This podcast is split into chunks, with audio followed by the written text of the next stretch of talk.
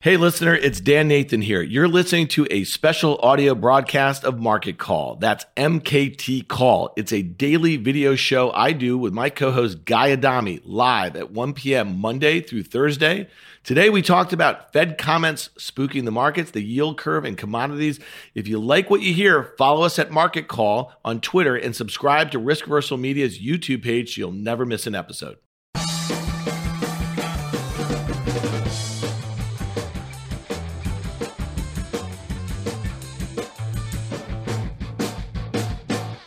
What's up, people? Top of the hour, one p.m. on the East Coast. It's April fifth. Now, you're saying to yourself, Guy, what's the symbol for April? I'll tell you what it is. It's J. J five, people. And the reason why I'm mentioning that is because today's Market Call, Guy Adami, Dan Nathan, brought to you by C M E Group, where risk meets opportunity. And, of course, Open Exchange, because they manage the virtual meetings that matter for the top companies around the world. J five, market lower. Hello, Dan Nathan. Oh, Guy Adami. I mean, I didn't know that J is April, but I'm sure a lot of our listeners and viewers really care about that. Dripping sarcasm from you right there. No, Wait till I, I get it. to May, by the way. Just saying. You know what's really funny? You know, your intro to markets was really through the futures market, I know, and that's why those things are embedded in your brains. If you asked me what fifteen teenies is, I would tell you zero point nine three seven five, because sure. When I came into the market, stocks were quoted in sixteenths. We called them teenies. You had to know what fifteen sixteenths were, right? You couldn't just know quarters and halves, right, Guy Adami? You had to get into the, the minutia, as they say, and I was able to rattle those off. And then, of course, the world changed, and they decided we no longer need eighths and quarters and teenies. We can just do it in pennies and tenths of cents, but we're neither here nor there. Um, I think, Dan, up you're back with us good because you were breaking up. Let's get into it, Dan, because obviously the market's moving today, and the market appears to be moving on certain headlines that are coming out. And we'll talk about it. We'll look at some charts, but here we go.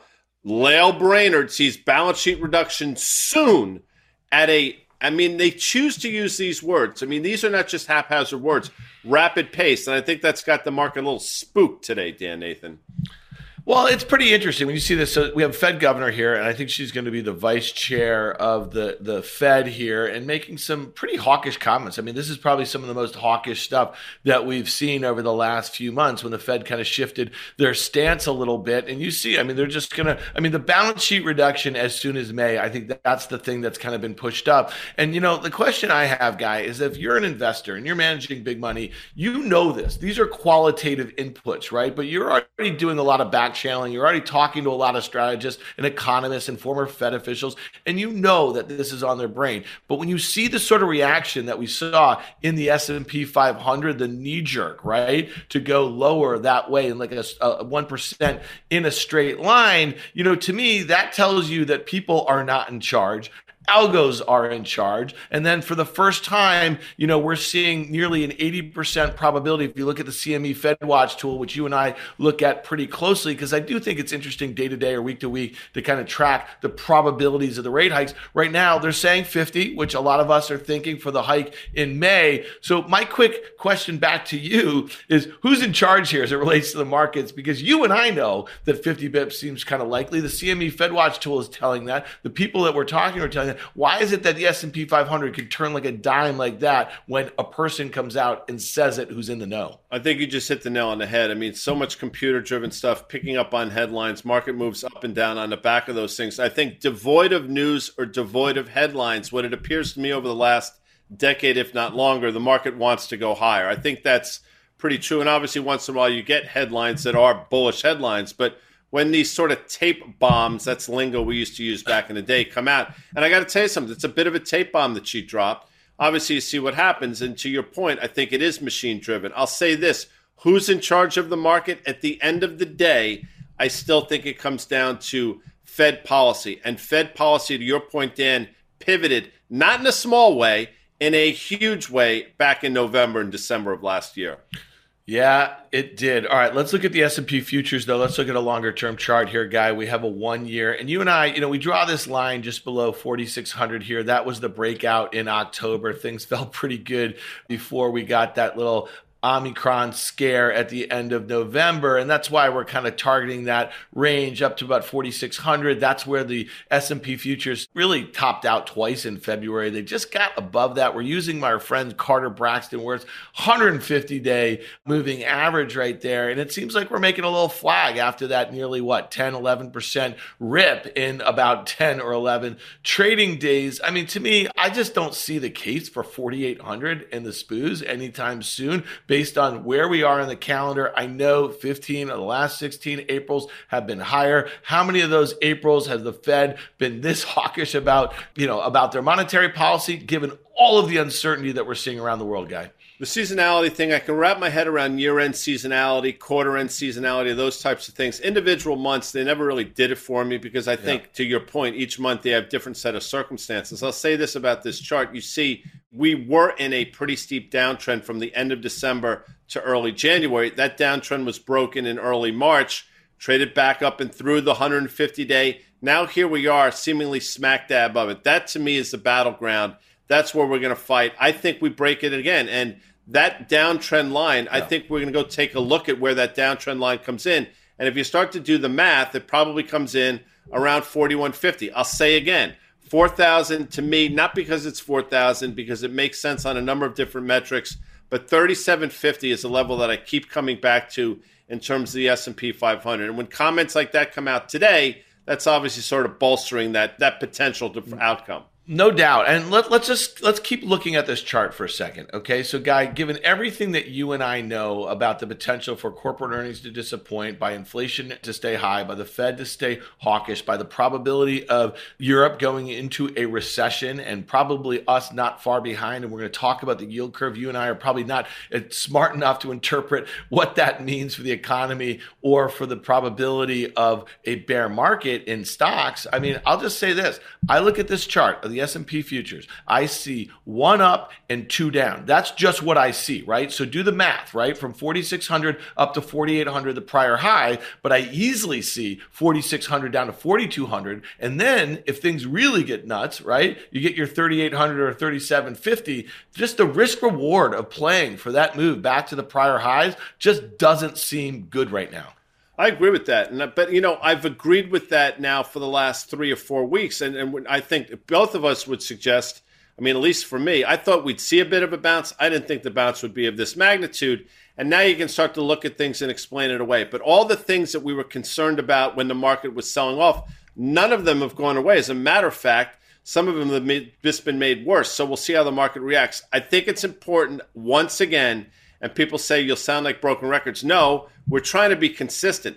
That one hundred fifty day moving average, which was lower left to upper right until early February, now flattening out, potentially starts to roll over. I will tell you, when that happens, that has a long tail in terms of how low and how long the market can sell off for, Dan Nathan. Yeah, fair enough. Uh, let's look at the NASDAQ one hundred futures here, because this one is kind of interesting. You just mentioned the one hundred fifty day as serving as near-term support for the S and P five hundred. For the NASDAQ one hundred here, it is serving as technical resistance. The other thing that's really important, you, got, you and I have highlighted this on Market Call on many occasions over the last you know couple months or so, the relative underperformance of the NASDAQ. We know that the biggest names in the NASDAQ NASDAQ are also the biggest names in the S and P five hundred, but they make up a much greater percentage in the NASDAQ one hundred. And you look at how far it still is off of its all-time highs made back in November, where the S and P made a new high in early January. And you say to yourself, this one to me seems problematic. This is the one that probably leads the broader market lower. You and I were just talking offline about the volatility.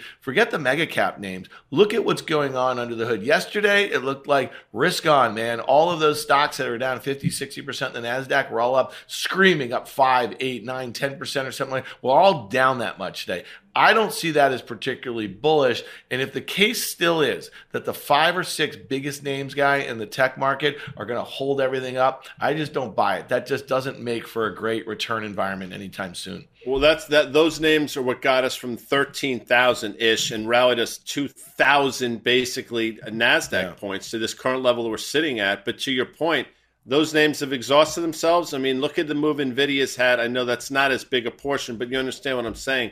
Look at the move in Apple. Look at the move in Amazon since they announced that stock split and the stock buyback, which, by the way, was not a big deal in terms of Listen, ten billion dollars is a lot of money, not when you look at it in terms of the market cap of Amazon. But, you know, that stock rallied from basically twenty-eight hundred to thirty-three fifty, which is basically where we've been sideways for quite some time. So my point is, all these names that comprise this have bounced just to levels that we've seen before. Now you think the next leg is coming. At least I do. And this chart, and I think you would agree with me, actually looks worse than the S and P chart that we just looked at. Why? Because you never had a validation of a new high in the in the NASDAQ back in December, January. You traded up to and seemingly are stopping at the one hundred fifty-day moving average.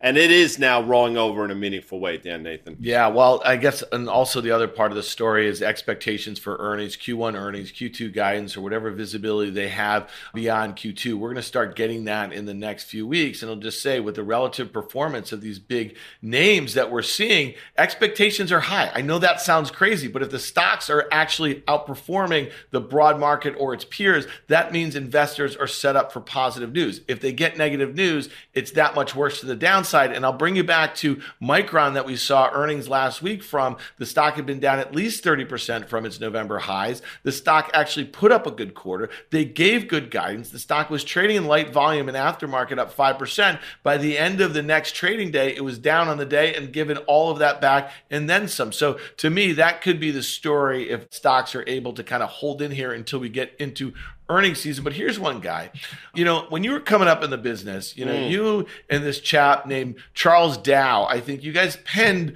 this white paper. It was called the Dow Theory. I don't know why they left your name off of it, but at the time you guys were saying that because, you know, industrials and transports were such big parts of the economy, this is what, about one hundred years ago or something like that, that you guys figured out that if the Dow transports don't confirm new highs in the Dow industrials, or they show relative performance that's negative to the industrials, that that's bad for the broad market here. Here's a headline from C B S Market Watch here, guy. I didn't know they're still in business, but good for you guys to stick it out here. Look at the transports here. You know, they've gone down about five or six percent in a straight line. They're down at least ten percent from its all-time highs that were made in twenty twenty-one, have not made any new highs. You see that kind of double top from the last six to nine months or so. What are the transports telling you, and why is it different this time all of these decades later, Guy? Well, it's you know, it is a little bit different this time. Obviously, our country was built on railroads and then obviously trucking and moving things around the country. They are less important now, but still vitally important in terms of the things that we do. You look at the I Y T, basically fifty percent of the I Y T is Union Pacific, I think about seventeen percent, U P S about seventeen percent, and then to a lesser extent, C S X Corp, another railroad, then throw FedEx five percent, and you got half of this index. But you look about the underperformance of Federal Express for the last year or so. I mean, U P S has been a monster. It seems to be rolling over here as well. And railroads were all on fire, and they seem to have topped out. What it's telling us is, again, very economically sensitive names. If these start to roll over, to your earlier point about earnings, the economy, what does that mean for the broader economy? So although it's not nearly as important as was when I penned it back with Mister Dow, I called him Mister Dow, he was a few years older than I was, it is still vitally important. And this is a sideways action for almost a year. Again, we tested the upper end of it a few times, seemingly failed. Now this two forty level is critical. We're not there yet, but keep it on your radar screen. Yeah, man. All right. Well, like listen, what I did there, Mister Dow. I know. I, I, I did. I did like what you did there. We got to talk about rates a little bit here, because this is one of the things I think that, again, we talked about that reaction in the stock market to Brainard's comments, but we also saw some action in the U S Treasury yield market, Guy Adami. Mm-hmm. Yes, we did. And we're seeing these yields. Look, you know, I've been on this bus for a while, and it was a volatile one, but now seemingly we found a foothold here, somewhere between, I don't know, in the ten-year yields, two thirty-five and two fifty, yeah. And we'll see what happens. You look at this chart. This is a long-term chart. I mean, you see it on the bottom. This goes back to nineteen eighty-five. You know, I was probably twenty years or so into my career, and here we are. I think it's time for a pause here, but what I will tell you is, Dan, if we get meaningfully above two six, two six five, it's going to be a pretty quick move to the upside. And again, this is because the Federal Reserve, again, watch me rail, is just so behind the curve. And it's not going to be suggestive of an economy that's doing better. Yeah. It's going to be suggestive of inflation, which they are having a hard time getting under wraps. All right, well, let's look at this. So we're looking at this chart right here, and it's a tweet thread. And there's a guy named Tavi Costa. Oh, and he's thread, a good, I like that. Yeah, he's a good follow here. And, you know, I just responded to a tweet that he put out this morning with this chart. And he's saying that he's saying exactly what you did, you know, that we could see a quick move higher. Now, here's one of the things.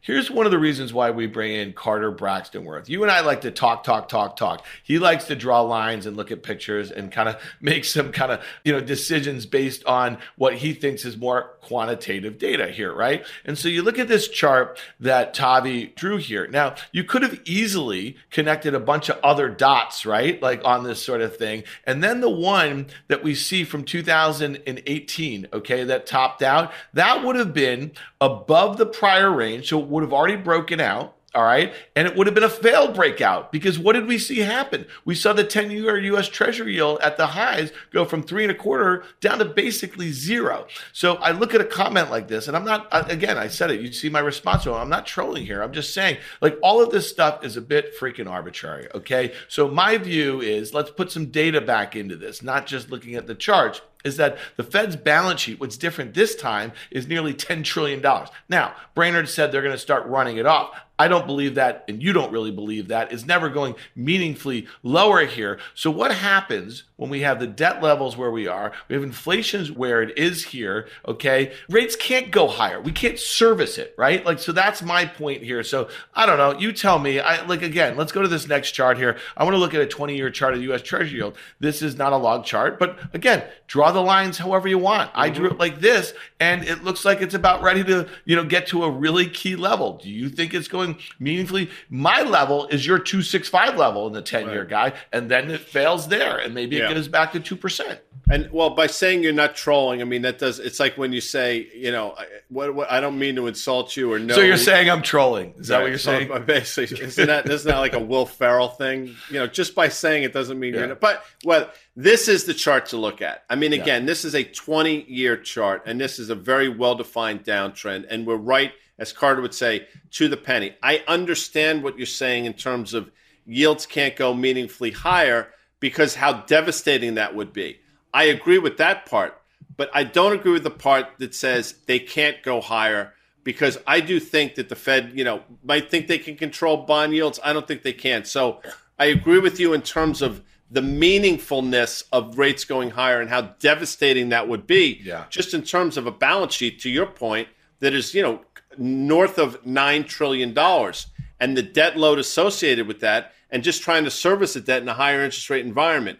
They better hope rates don't go higher or we're going to have a real problem on our hands, Dan Nathan. Yeah, well, I also thought it was interesting that Brainard talked that they're keeping an eye on the the two ten spread, which obviously recently mm. inverted. And again, you and I are not economists. We are not strategists. We're kind of like just kind of talking heads here. But let's look at this. We decided to plot. Well, you know what? I, I'm with you. We are talking heads. And I yeah. agree with you one hundred percent. But yet, if you listen to some of the things that we've said over the last couple of years that we've been doing this, and longer if you watch Fast Money, we seem to be more in tune with what's going on in terms of the economy and interest rates than the people that theoretically should know infinitely more than we do. And the fact that just they're just coming around to now the fact that, oh, wait a second, we have a bit of a problem is a problem for me. But please continue. Yeah, no, fair enough. I'm not, you know, I'm not coming at you, bro. Um, I mean, I'm just kind of, you know, I'm doing what I do. You know, my head's talking here a little bit. All right, let's look at this twenty-year chart, though, because we plotted the two ten spread versus the S and P five hundred, and we know that over the last twenty years, there have been two inversions. Going back to two thousand nineteen, we saw that there, and it was only briefly inverted here, but within, I don't know, six months, we had an S and P five hundred that was down thirty-five percent. Again, we get it. Black Swan event, pandemic, hundred-year storm. Okay, fine. Let's go back to two thousand six where the yield curve spent some time inverted. And let me tell you something. Market participants weren't too bothered by it at the time for a while, but within about eighteen months or so, we had a market that basically crashed, an economy that was recessed. Is that what you would say? Is like kind of like how you would say someone's concussed. Would you say it's recessed? Okay. Mm, like and that. Again, we had an S and P down fifty percent. So, you know, I know, I know, I hear that thing all the time is that, you know, the yield curve inverted. Version. It, it catches, you know, every every recession, but there's dozens for every one that it catches. There's dozens that it doesn't. I don't know, man. Tell me about this chart here because we inverted. It might get steeper very quickly, but does that mean that this chart is going to converge where the stock market meets the yield curve? You know, what's interesting, I, again, it's different this time. You hear that expression all the time. What's different this time over this last twenty years of this chart is inflation was not even a cons- wasn't even on anybody's radar screen over this period of time, was never discussed. We seemingly discuss it on everything we do, and we discuss it on Fast Money all the time. And that's just over the last six months. Prior to, to that, it's never come up. Now they have an inflation problem. The problem before was not having inflation. Now the problem is they have too much of it. That's what's different this time. And they have to move heaven and earth to try to combat that. So something's got to give here, Dan. Either this yield curve that, in, again, illustrated in white, is going to back up and get back to some semblance of normalcy, or the S and P is going to sell off in a meaningful way. You know where I come down. I do, I do. And, you know, listen, you know, you and I, we like to kind of talk about how we're expressing our views in the markets. You've been fairly steadfast, well before the, the Russian invasion of Ukraine, but you've been talking about it for months and months, that energy was a thing and it mm-hmm. was going to be moving higher specifically. I know you were talking about crude, but you've also been talking about nat gas. Let's talk about crude here because, you know, it had that really steady climb, okay, after it sold off really hard. We had that S P R release after Omicron. This was in late November, early December. That was the low. It sold off at least twenty-five percent from the highs. And then it really just, from early December right until the end of February, where it went parabolic, it was a very orderly move here. You thought we'd get that rip. You thought we'd get a pullback. It's holding that uptrend, which is a really nice uptrend. What's your take here? And I know that you can't Nostradamus, you can't look out, and you can't see when, you know, this situation with Ukraine is going to get fixed, because that's a big issue here. But what's the trade right here in crude, Guy? Stay long. And again, I know that's, I think a lot of people are now sort of wishy-washy on the whole thing. They've seen this big sell-off, subsequent bounce, and now the sell-off again on a number of different things. Another S P R release. Again, I mean, I don't want to get into politics, but I just think that's sort of, I think you're you're trying to pull rabbits out of a hat that doesn't exist. This trend line is the important trend line, though, Dan. And I think if we were to breach and close below the trend line, which probably now comes in right around one hundred dollars, as fate would have it, round numbers, then maybe you see that the one hundred fifty day moving average, which is probably going to come in around eighty-six by that point. And we'll see what happens when we get there. But I think there are a few more chapters left in this. And I think crude... Look, do I think we're going to take out the, those recent highs? Yes, I do. But I'll tell you this, I definitely think we're going to get pretty close in the meantime. So I think we go north of one thirty, but I think you can play it now between one hundred and one twenty-five. I think we take out the top end of that range. All right, let's be like Lebowski here. Let's tie the whole room together. Did he play here for the Rangers in the seventies? Are you talking no. about the big Lebowski? The big Lebowski. Okay, remember that sorry. rug? It really tied the room together. He was really disappointed about that. All right, let's do this, okay? So we talked about rates. We talked mm-hmm. about the Fed tightening. We've talked about uh, what's going on with crude oil. Let's look at the U S dollar index. You call it the Dixie. I think you spell it I E. I do it with a Y here. Here's a one-year chart. Take the Dixie off, which, you know, U S dollar, it's kind of hard for a lot of stock market investors to kind of figure this thing out or so, right? But like the way I really learned about the dollar, I lived in London for a couple of years in two thousand, two thousand one, and the euro was just becoming a thing, right? And it was versus the dollar. And that was something that I was kind of focused on. But it wasn't until, Guy, after the financial crisis and after all these bouts of Q E, and then they decided to come off ZIRP, and they started to end Q E. And what happened? Rates went higher. The dollar went higher, right? And Q E was really meant to kind of push down the value of the dollar. Well, look at this chart here. If you take the Dixie off of it, that's a great looking chart, right? Mm-hmm. It was a really steady uptrend. We had that consolidation December, January, February. We broke out. We're consolidating again, making a flag here. What's your take on this short-term move in the Dixie? Because it feels like it wants to go above one hundred, and then we'll take a look at the long term. Yeah, the longer term is going to tell the tale. But if you look at this in a sideways action for the better part of a month, we've seen that before on the duration of this chart, and it's all basically then clarified or manifested in the next leg higher. I think that's what we're going to see here. And we can look at the longer-term chart if you want. The reasons why, well, you mentioned yeah. Europe at the top of this thing. When you combine the countries of the Eurozone, Dan, it's about four hundred fifty million people, which is bigger than our population. Yep. And I think it has a G D P, I want to say either side of thirty trillion dollars, which is significantly more than our twenty-two or so trillion dollar G D P. Why do I mention that? Because it's meaningful. And you said it before. If they're slowing down or if they're going into a recession, yeah. that's going to be negative for the euro by definition. it's going to be positive for the dollar. On top of which, if this market sell-off, like I think is going to happen, does happen, you will see a flight to quality in the form of the U S dollar. So that's yeah. all dollar bullish, in my opinion. And I think we go back to levels we last saw in the late two thousand sixteen, early two thousand seventeen, which gets us to about one oh four or thereabouts, Dan Nathan. Yeah, all right. So I want to go back to that two thousand fourteen period because that's when the Fed signaled that they were coming off the zero interest rate policy, that they were going to basically start to taper their quantitative easing. And what did we see? We saw the D X Y go from eighty to one hundred. I'm sure there's a whole host of reasons why it's different this time, Guy. One of them, I think specifically, like you mentioned, the potential for Europe to go into recession. But I'll just say this. Think about what was going down in two thousand fourteen. Europe was not in a great place. Remember that credit crisis that started here in the U S in oh eight, oh nine, that sort of thing? Well, it started rolling its way through Europe. And so now this is where we tie it all together, right? So we have rates higher. We have a Fed tightening. We have dollar higher. You know what also happened? Crude oil got absolutely killed in fifteen and sixteen. It sold off sixty-five percent. So I guess what I'm saying is, going back to the crude thing, is if we were to have some sort of resolution with Ukraine and Russia, and maybe there's a rebuild, a massive rebuild of Ukraine, and maybe there's not as, as sharp as sanctions, you know what I mean, on Russian oil and gas and that sort of thing, you know, maybe you see this thing come in. That was my kind of quick take here on that. But here's another one, Guy, that you had a couple really good tactical calls over the last year and a half. Talk to me about gold here, because I think you're probably going to say, okay, we had that double top. We had that move when it was the height of uncertainty just a couple months ago. It's pulled back here. We have a little bit of an uptrend. What's the play in gold here? Well, again, those double tops are terrifying, and we addressed it when it happened. And I said, you know, if you just looked at this and were just, and you try to be non-dogmatic and just looked at it, you say, oh my God, major double top, it's going to sell off. And that's exactly what happened. The way to play it, well, I'll tell you, the real way to play it is to wait for those double tops to be breached, and then you can get long on the subsequent breakout to the upside. I know a lot of people won't do that, or you can just sort of play this one hundred fifty day moving average in that trend line.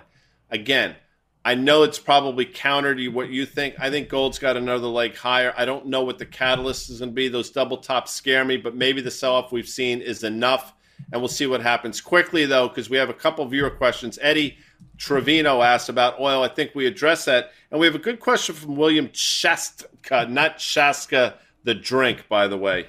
Given your projection, Guy and Dan, what sectors do you like? I'll answer quickly. I loved Big Cap Pharma. Big Cap Pharma doing extraordinarily well. Eli Lilly's making new all-time highs. Bristol Myers finally breaking out. Merck getting off the mat, first time in a long time. So I like Big Cap Pharma. And I also like, and I've said this for a while, the resource trade, which has been extraordinarily volatile. Dan, anything quickly to answer William's question? Yeah, I mean, listen, and I've said this consistently. What I'm looking to add, if we were to have a sharper sell-off, I was really hoping for the S and P to get down more than twenty percent and the NASDAQ to be down more than twenty-five percent. And I'll just tell you, when my trade in the equity market, very simply, is the Q Q Q. You hear me talk about the concentration of those five or six names. I do think they're going to show good relative strength. I'd like to see them get sloppy. That would be my indication of capitulation. And And then you get the benefit of a rally over the next year, two, three, whatever, of all those names that have been cut in half and then more so. So that's what I look to pick up when things get really ugly, the Q Q Q, NASDAQ one hundred. I like that. We also had a question about the gold-silver ratio. You don't see that all the time, Dan Nathan, but let's take a look just for S's and G's, as they say. Slide it, Earl. I would like to hear about silver. If not today, maybe this week. Well, let's talk about it.